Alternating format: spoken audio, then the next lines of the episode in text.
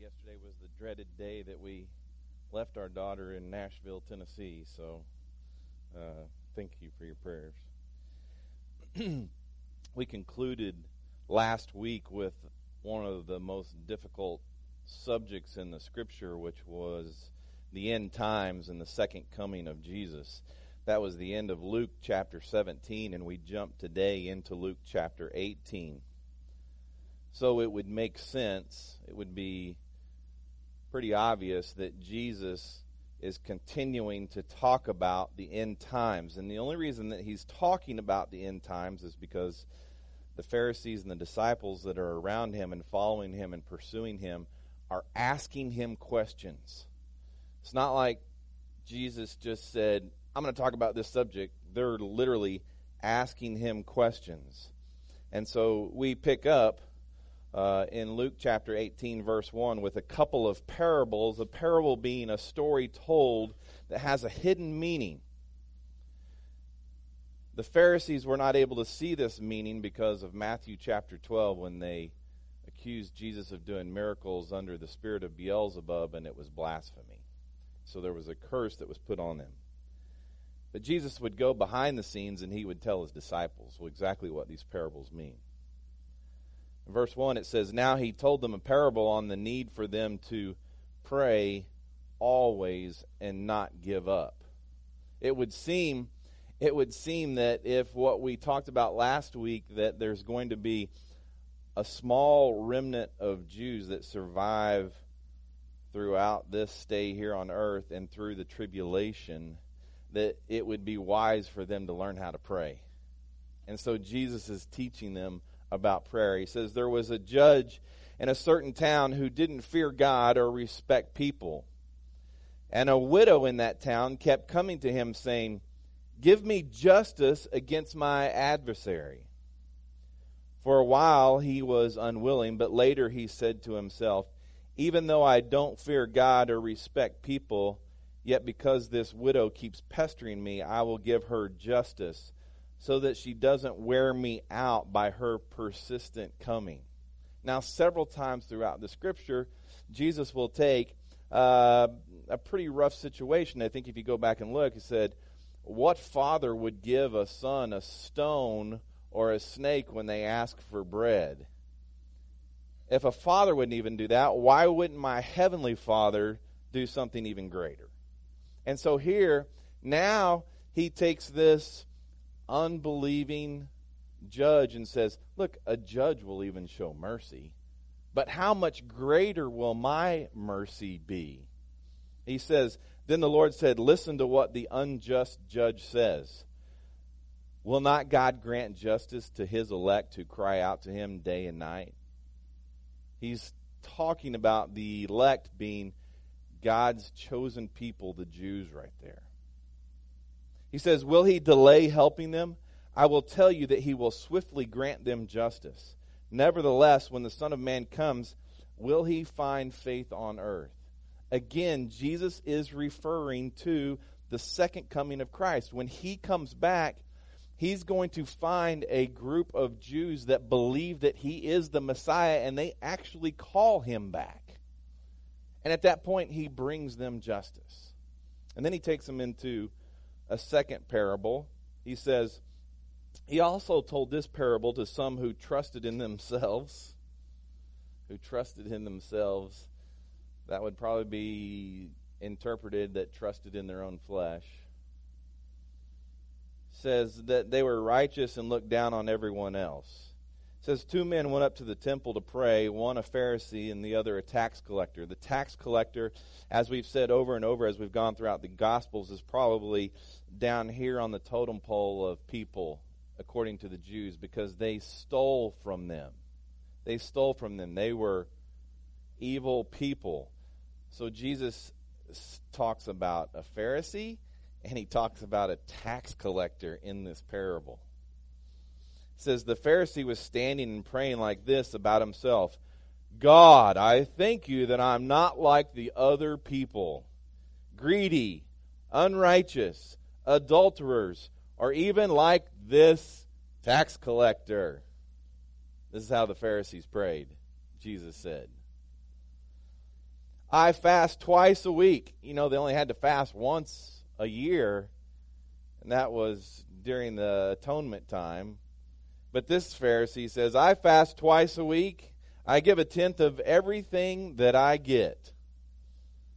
But the tax collector, standing far off, would not even raise his eyes to heaven, but kept striking his chest and saying, God, have mercy on me, a sinner. Now, this is before the cross. And he's saying, Lord, I can't even put my eyes on you, but I need help. Watch this real quick. When he said help, I need help, it was his own personal faith. It was his choice. God, I need help. But at the same time, he said, I'm a sinner, and he's like, help me. In other words, God, give me repentance. Where does repentance come from? It doesn't come from you. It doesn't come from me. It comes from God alone. God grants us repentance. Lord, help me be repentant. And repentance, what is repentance? Repentance basically is to change your mind. You know what I'm talking about, right? I can't sit here long because I got a lot more to talk about. But it's like you get these thoughts and you end up doing something that you don't want to do, and you go, man, I did it again. I did it again. I don't want to do it. Lord, this is your deal. This should be your response. Lord, this is your deal. I need you to help me change my mind about this one specific issue I am struggling with. That's repentance. And God gives you that repentance. He's responsible for that. So with his faith, the tax collector's faith, and with the repentance, he has salvation. He has salvation. It's all about his heart. And it says, I tell you, this one went down to his house justified rather than the other, because everyone who exalts himself will be humbled, but the one who humbles himself will be exalted. In other words, one had salvation and the other didn't. Lord, I need you to do this in my life. Lord, look what I did. Two totally different mindsets, two totally different hearts. And Jesus is saying God looks at the heart. Now, here we go. In chronological order, we jump to Matthew chapter 19. And remember that Jesus is sitting around with the Pharisees and the disciples, and they're asking him questions. And now comes the subject of divorce. This is, I've been praying a long time about this one. If you came here looking for answers, you're not going to find them here in the next 20 or 30 minutes about your personal situation. I'm just telling you right now. We're not going to cover all the scriptures on divorce in God's Word today because we don't have the time to do that. Let's say if divorce is something that you're thinking about, something you're considering, I encourage you, go to the Word. Go to the Word, go to the Word, go to the Word, figure it out. And remember this, you know we teach this all the time. There's two covenants. There's the old covenant, and then there's the new covenant. And when you read the Word, and you study divorce, that specific topic, read it in light of that. In other words, everything that happened before the cross was according to the law of sin and death. The law is the thing that causes us to sin more. And when we sin more, we realize that we need a Savior. Jesus came along, he died on the cross, and he forgave us of all of our sins. He took them away, past, present, future. Old covenant all the way back to Adam, all the way to the end. Jesus did it one time on the cross. And so now after the cross, we're under a new law, and that law is the law of the Spirit. Not under the law of Moses, but under the law, there is a holy living God living inside of you. And that God tells you how to live your life. That God tells you, instructs you how to live your life. If you're considering divorce,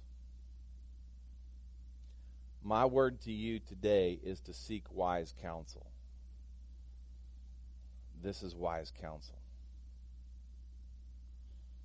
There are a few people that you might put into your camp to seek wisdom from. I'm not telling you to go find people to affirm what you want to do. That's not counsel. Did you hear that? Don't go find people to affirm what you want to do.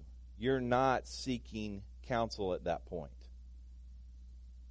You're just seeking your own personal affirmation of maybe a feeling or a desire. Seek wise counsel.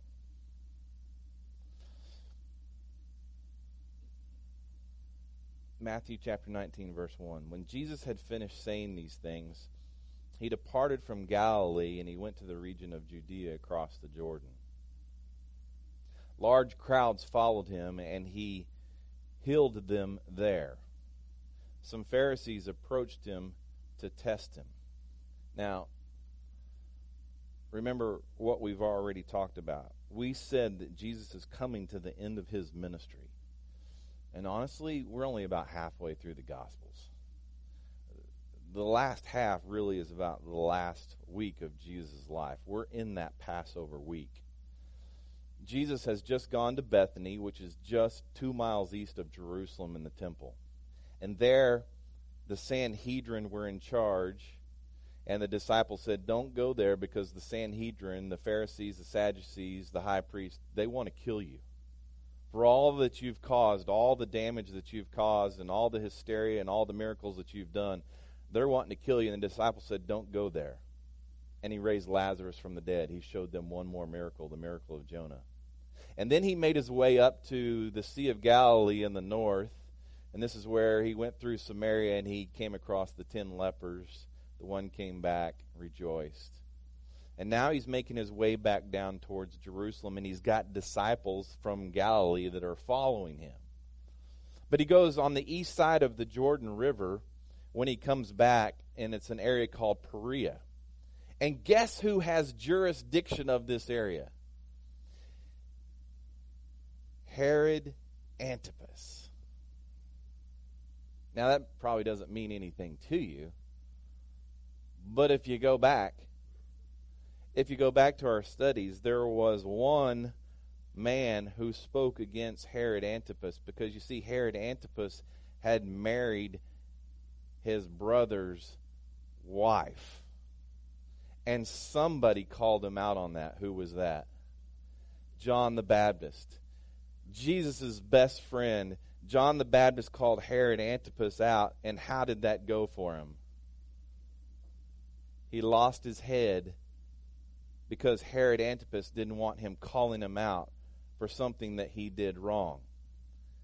So now if Jesus has come across the east side of the Jordan River, and that's under the jurisdiction of Herod Antipas, why wouldn't the Pharisees try to nail him on the whole divorce subject? Because then they don't have to kill him. Herod Antipas would, because he's already proven that don't even go there. So now they're sitting there asking Jesus a question about divorce, hoping that he would say something that would cause Herod to be mad enough to come and kill Jesus, and they wouldn't even have to do it. Some Pharisees approached him to test him. They asked, is it lawful for a man to divorce his wife on any grounds? Now, they knew the answer to this question. But here's the issue. They go back to Deuteronomy, Genesis, Exodus, Leviticus, Numbers, Deuteronomy. It's part of the Torah. It's the 5th book of the Bible. It's got law in it. And they go back to Deuteronomy chapter 24, verse 1, and it says this. If a man marries a woman, but she becomes displeasing to him because he finds something indecent about her, he may write her a divorce certificate, hand it to her, and send her away from his house. Now, this is not my chair. It was here, and everybody said I should be sitting in this. But my faithful Mishnah reader's not here today. Brent's in Vegas during Super Bowl weekend. Hey, Brent, hope you're listening. So I need a Mishnah reader. Brandon, get up here. Come sit in this Crown Royal chair here. This is the Mishnah. Brandon's my friend, even though he's wearing that. Sit right here, because we're going to get a holy reading from the Mishnah. It's not really holy. Now, I don't know if you know what this is, but this book right here, this is an expensive book. Here's the beauty of Jeannie knows this. That she goes, what's that stain on there? Well, I carried this in the Lord's Supper box, and the juice got on it, so it's kind of awesome, I think. If the juice represents the blood of Jesus, but this book, God gave them the law, and it's all throughout the Torah, the Exodus, the Ten Commandments, all that stuff, and they were supposed to live by the law, yet they kept failing and failing and failing. So they said, you know what, we need more laws. So the Pharisees wrote more laws, and these are the more laws. And these laws almost became more important than God's law. Jesus didn't care about these laws because these were man-written laws. He cared about God's law. But now they've got Deuteronomy 24:1, where it says, hey, we can divorce our wife because she's indecent. Well, what does that mean? I could ask every one of you in this room, what does that mean? And you all come up with different interpretations. So now they're going to define it right here in the Mishnah. And Brandon, if you don't mind, if you just read this one little paragraph, I'll get you a microphone. That one right there, can you read that? Do you need glasses or anything? You need me to hold it out here? There's no light, man. Jesus is the light. Can you read it? Yeah, I think I can. You think you can? Well, okay. Maybe. I do need some light, though. All right. You need glasses? Here, give me those glasses. This would be good. Red glasses. Red glasses. Red glasses. See if those work. I have contacts in, so. Oh, that's a. Thank you so much for that. Do I look amazing in these? All right, here we go. The school of Shammai say, a man may not divorce his wife unless he has found unchastity in her. For it is written, because he hath found her indecency in anything. Stop. So you just read out of the Mishnah that the school of Shammai, and we talked about this just a few weeks ago, there's two different schools of interpretation of the law. One is the Shammai, and he's getting ready to tell you what the second one is.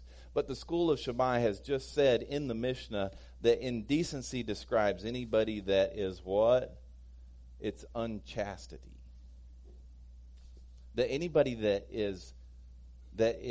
commits adultery. That's what it says. Anybody that commits adultery is indecent. Now read the next line. And the school of Hillel say, he may divorce her even if she spoiled a dish for him. For it is written, because he hath found her indecency in anything. Even if he found another fairer than she, for it is written, and it shall be if she find no favor in his eyes. That's it. Thank you, Mishnah reader. You did good. So otherwise known as Brett Favre. Oh. Thank you. Pray for you. Now, he just read the second one. The school of Hillel says that indecency is based upon if she spoils a dish, if she burns the biscuits, you can divorce her. Or if you go to the shopping mall and you see somebody fairer than her, hey, you look better. I'm going home and giving my wife a divorce certificate, and I'm marrying you. The Hillel. Basically, you can divorce for whatever reason that you want. There's two different interpretations. It's crazy. It's crazy, right? The disciples, the guys hanging out with Jesus, guess what school they were from? They were brought up and trained under Hillel. I'll show you in a second. Wait and see. So now you've got two different interpretations of Deuteronomy chapter 24, verse 1. One says you can only get a divorce if you've committed adultery. The other one says, whatever, don't like her, come up with a reason. Verse 4, red letters. Jesus says, he replied, haven't you read? Like, you guys went straight to Deuteronomy 24. He says, haven't you read that he who created them in the beginning made them male and female? And he also said, for this reason a man will leave his father and mother and be joined to his wife, and the two will become one flesh. So they are no longer two, but one flesh. Therefore, what God has joined together, let no one separate. Instead of going to Deuteronomy, Jesus goes all the way back to Genesis. And he quotes the passage from Genesis. For this reason, a man will leave his father and mother and be joined to his wife, and the two will become one flesh. What God did was that he established the first marriage. And it teaches us positively that he designed it to be, I'm going to say this, man and woman. He designed it to be man and woman. For one main reason, although there are many for it to be man and women, but was for the reason of procreation. That light, now, you can take a man and a man and good luck with that. You can take a woman and a woman, good luck with that. You're not going to procreate. But the institution of marriage was literally designed for procreation. As it says, not according to my opinion, but what it says according to the Word of God. Take it for what it's worth. That's a side note. If we build a marriage after God's ideal pattern, watch this. If we build a marriage after God's ideal pattern, we won't have to worry about divorce laws, is what Jesus is saying. I know you're focused on Deuteronomy 24, 1, but let's take it back and let's see what God says about marriage. First of all, it's between a man and a woman. It's not between man and his job. It's not between woman and her children. It's between man and woman alone. Now look, how many years have I been married? Did you say that with a question mark?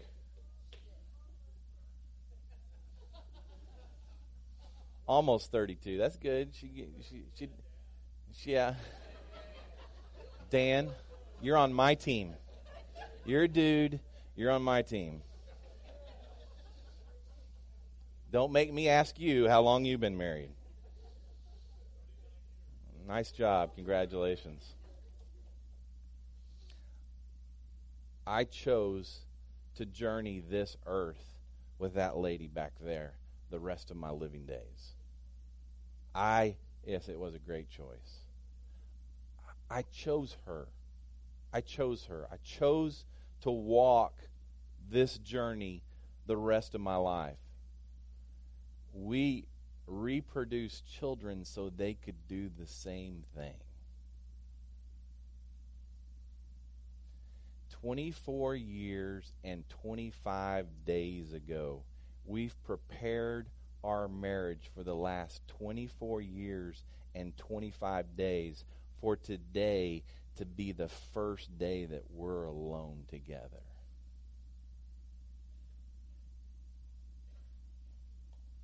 For the rest of our lives. And our kids have moved out and they're going to go do the same thing.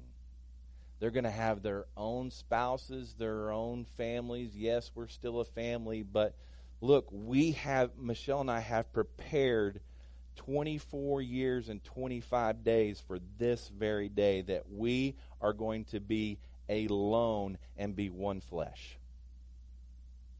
I've dated my wife. I've taken care of my wife. I've told my kids she's the most important thing in my home. Not you. Not you. My wife. I love you dearly, Corey. I love you dearly, Chloe, but my wife is the most important thing to me because you guys are going away. And you're going to do your own thing. And you're going to create that same love and that same choice. And life is going to go on and on and on and on and on. And this is the way God designed it, is for us to journey together. Verse 7, it says, "Why then," they asked, "did Moses command us to give divorce papers and send her away?" And he told them, wait a second. Moses permitted. You use the word commanded. I'm telling you this, Moses permitted you to divorce your wives because why? Because of the hardness of your hearts. But it was not like that from the beginning. It's not the way God designed it to be. What you guys are talking about, this whole divorce thing and about the laws and should it be under adultery? Should it be because she burned the biscuits? It wasn't created to be that way. You shouldn't have to talk about these laws. I tell you, whoever divorces, oh, here it comes. I tell you, whoever divorces his wife except for sexual immorality and marries another commits adultery. He just says, I identify with the Shammai. This is who I identify with. Now, watch this. Here's a cool thing. I take you back to Jeremiah, which is Old Testament. A prophet, chapter 3, verse 6, it says this. "In the days of King Josiah, the Lord asked me, 'Have you seen what unfaithful Israel has done? She has ascended every high hill and gone under every green tree to prostitute herself there.'" Look, God is saying the Jews, the Israelites, is female. He's referring to them as a wife. In other words, when they were taken out of captivity and God married them, he literally married the Israelites. They were his wife. And he says, "I thought after she has done all these things, she will return to me.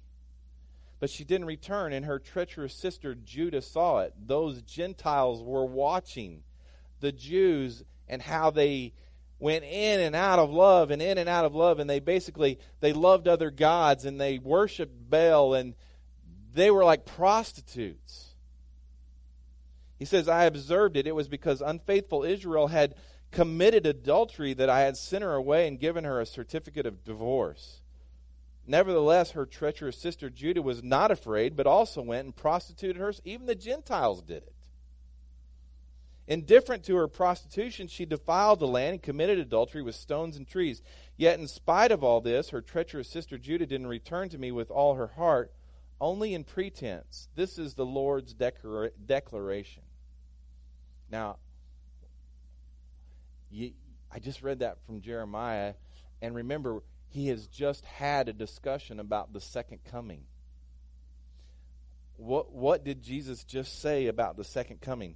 There's going to be a remnant of Jews that calls me back and believes that I'm the Messiah. And in the end, they're forgiven.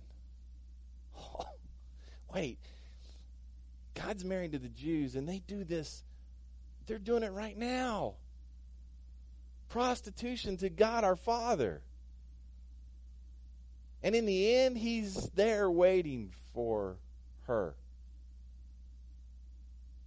Beautiful picture. Wait, Malachi chapter 2. I'm going to cut out everything I've got here, and I'm going to go straight to verse 16, Todd, because I'm running out of time. Verse 16, it's basically the same thing. He's talking about the Israelites and the Jews. and what they've done, he says, for I hate divorce. Did you hear this? Right here, focus on me. God says, for I hate divorce. I hate it. I've never really found in the scripture where he called it sin. He just says he hates it. Why does God hate divorce? Somebody tell me, why do you think God hates divorce? Yeah.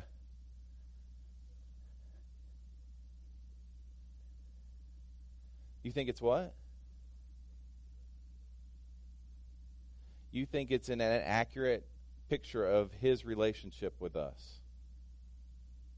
Yeah. Anybody else? Yeah. What do you say, Katie?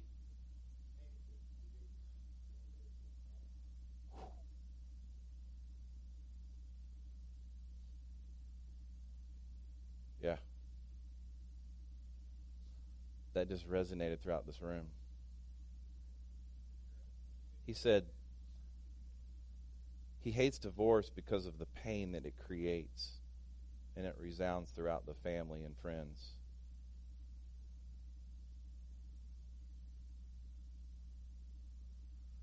I got divorce all in my family. I get it. It is painful. And it's generational. It goes on. Why do you think Christmas is such a mess? You know, it's not meant to be that way. It wasn't designed to be that way. Think about it. The act of divorce, listen to me, the act of divorce is not a legal document. For some reason, we've driven it down to, okay, I'm signing this document and now I am officially divorced. God doesn't hate you signing a document that he didn't create. It's not what he hates. The act of divorce is everything that leads up to that separation of one flesh. God said, I've designed it to be one flesh, and everything that leads up to that being not one flesh, that is divorce. You think about this for a second, real quick. You're born and you're dependent upon somebody to wipe your hiney and feed you, take care of you. And then you get old enough where you start establishing your independence and you're driving and you're doing all these fun things. And then you finally are like thrown out of the nest and I'm independent. Look at me. I'm doing all this for me. And then all of a sudden there comes this person in your life and you start this dating and courting.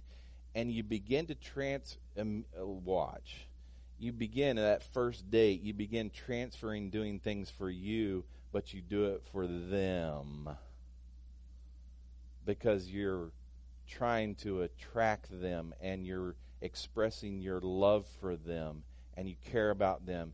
And that whole courting, dating thing is you transferring, doing everything for yourself and doing it for somebody else. That's what that is. And then that night that you get married, there's this act of intimacy that God has given us as a gift where you physically come together as one flesh and you culminate this relationship and say, for life. There's this sexual intimacy that occurs. It's a great wedding gift. And then all of a sudden, that what Keith was talking about, that voice that just like pops in your head and you start hearing these things, it's like, hey, I can do this for myself. It's the whole act of divorce that begins to creep in. It begins when you start acting as a separated flesh. In other words, you go back to doing things that gratifies yourself rather than your spouse.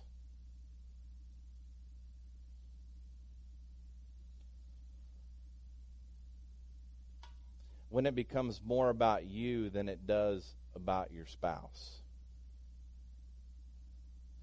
As for sexual intimacy, it's a huge part of it. Some of you just stop because you don't want to. You don't take into account your spouse's needs. Others will go back to self-gratification through porn. Guys like pictures. They respond to pictures. Girls, you like words. You'll go back to the romance novels and you'll fantasize about what a relationship should look like, and it puts it on a level that your man is not going to meet. It's the same thing. We just created differently.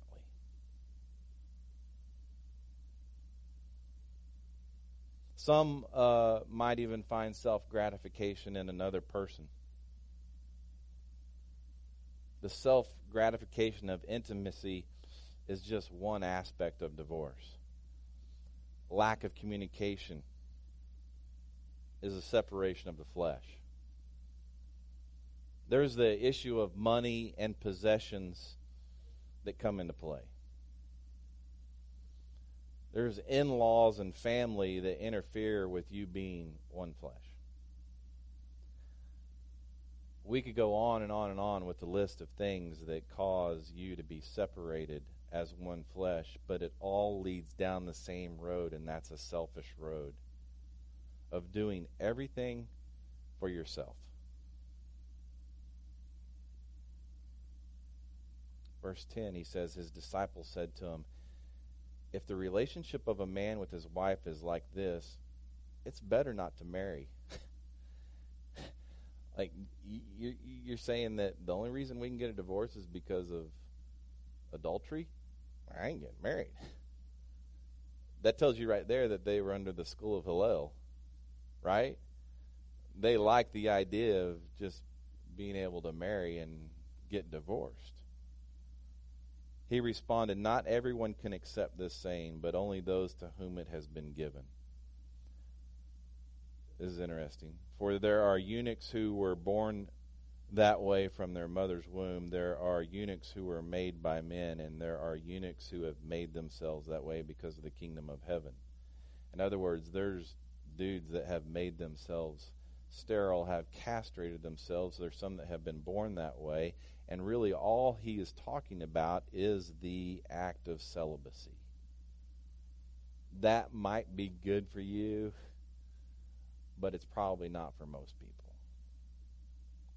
The one who is able to accept it should accept it.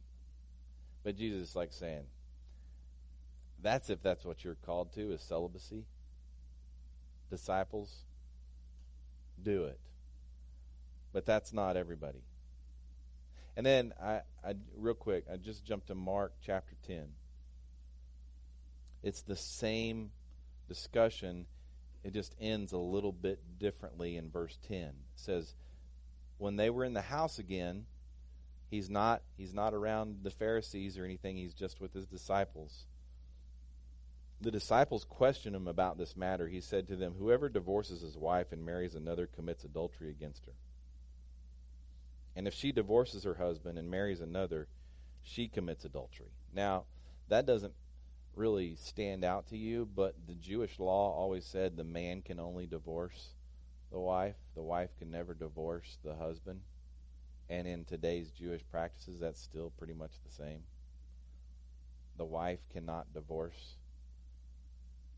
Only the husband can. But look what Jesus just said there. Also, if she divorces her husband and marries another, she commits adultery. With that statement, Jesus just changed the Jewish laws by saying the wife could divorce the husband. It changed on that one statement. And then I close with this. I emailed you yesterday and I said, be here today and hang out because this is a safe place to be. We can talk about this. You can come here and not feel condemned. not feel shame and guilt. Shame and guilt comes from the evil one, and it's all based upon Romans chapter 8, verses 1 and 2. It says, therefore, there is now no condemnation for those who are in Christ Jesus. In this room, those that believe that Jesus is the Son of God and that He died and that He's your Savior, and He forgave you of all your sins, past, present, and future. You put this divorce thing up there because it's the most painful thing that you can experience. You put that high on the list, but Jesus is like, I took care of all this. I took care of all this. And if you're sitting there like going, well, I can go get a divorce. Jesus took care of it. Well, you just cheapen grace. There's nobody that gets married and wants to get divorced.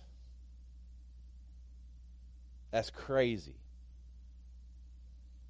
There's nobody that wants divorce. It's painful. It hurts. My God says there's no condemnation.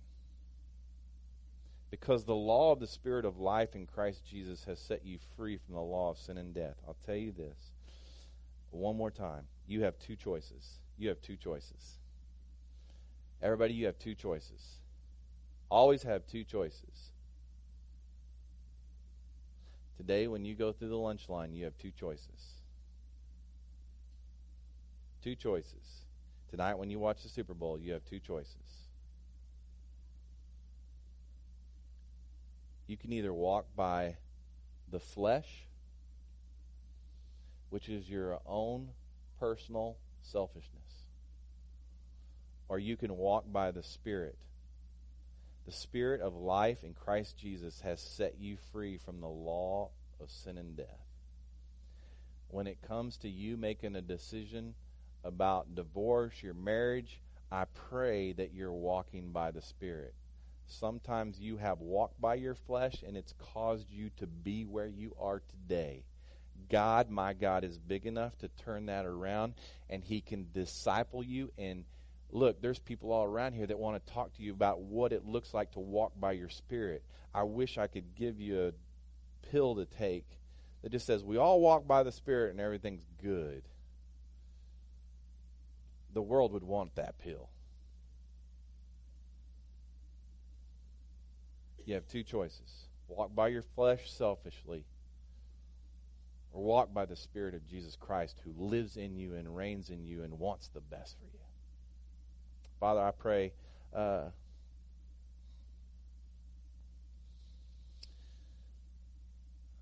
for my friends that are sitting out here, because there's so many different situations that I'm sitting out here and I can just look over and pray over, and you're in control of this. I pray that the choices that each of us make will be according to your will, which is to walk by your Spirit. Your will for us is to walk by your Spirit. May you rise up. May you rise up in us and do that. May you do it, Lord. I pray that you do it in each and every heart here in this room. And so, Lord, thank you for today. Thank you for your word. And I pray these things in Jesus' name. Amen.